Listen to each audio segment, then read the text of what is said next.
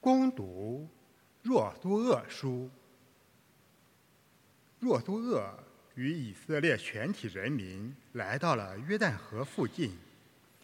上主对若苏厄说：“今天我要在以色列民众眼前显扬你，使他们知道我要与你同在，如同我过去与梅瑟同在一样。”你吩咐抬约柜的司机说：“你们到达约旦河边时，就站在河边。”若苏厄就吩咐以色列人民说：“你们来吧，听你们的天主上主的话。”若苏厄说：“你们由此可以知道，永生的天主在你们中间。”他必定把迦南人、赫特人、西威人、培里奇人、基尔加士人、阿摩尼人和耶布斯人赶走。大地之主宰的约柜要在你们面前渡过约旦河。当司机抬着大地的主宰上主的约柜踏入约旦河时，约旦河的水就必中断。上游流下来的水要停住，像一道水滴。民众拔营启程，准备过约旦河。司机抬着约柜，走在他们面前。抬约柜的司机到了约旦河边，他们的脚一入水，水就停住了。约旦河在收割期间。常涨过两岸，上游流下来的水像一道水滴，停在很远的地方，直到达尔塘附近的阿当城。下游流入阿拉巴海，就是沿海的水也不流了。于是，百姓在耶利哥对面过了河。当以色列人全体在干地上走过时，司机抬着上主的约柜，站立在约旦河中的干地上，直到全体民众都走过约旦河。这是上主的圣言。阿莱路亚。当以色列出离埃及之时。雅各伯家离开蛮夷之日，犹大成了上主的圣所，以色列多了他的王国。海洋见势，立刻逃走；约旦河也回转倒流。山岳好似公羊跳跃，丘陵有如羔羊舞蹈。海洋，你为什么逃走？约旦。你为什么倒流？山岳，你为什么好似公羊跳跃？丘陵，你为什么有如羔羊舞蹈？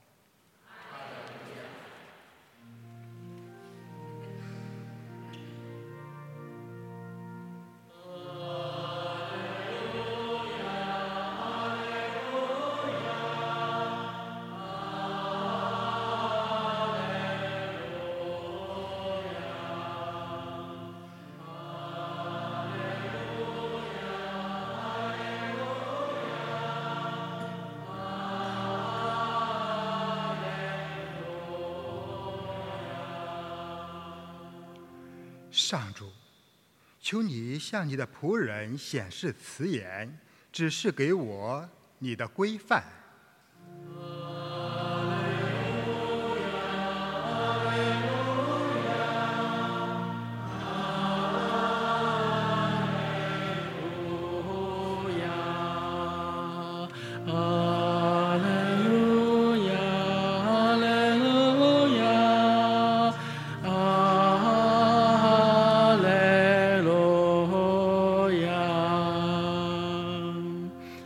愿主与你们同在。攻读圣马窦福音，主愿光荣归于你。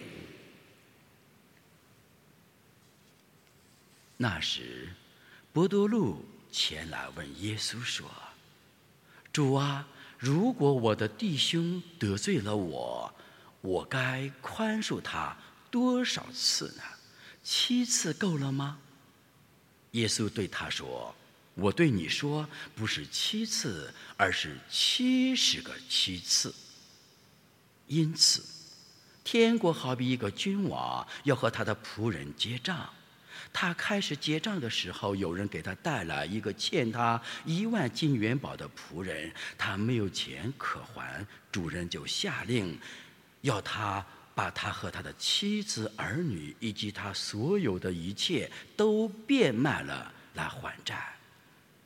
那仆人就俯伏在地叩拜他说：“主啊，宽容我吧，我一定要还清的。”那仆人的主人就动了怜悯的心，把他释放了。并且免了他的债。那仆人一出门，遇见了一个欠他一百银币的同伴，他就抓住他，扼住他的喉咙，说：“还你欠我的债。”他的同伴就伏伏在地，哀求他说：“宽容我吧，我一定会还清的。”可是他不肯答应。反而把他关在监里，等他还清了欠债。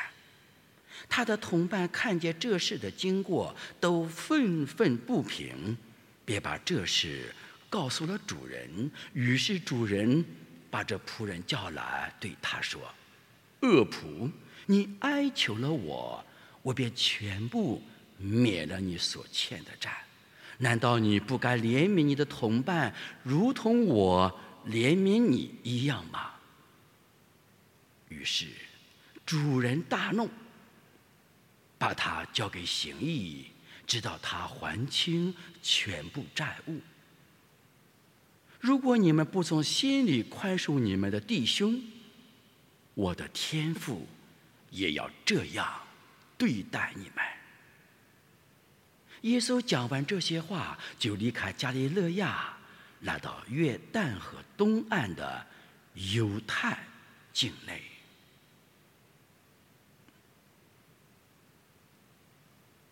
以上是基督的福音。请坐。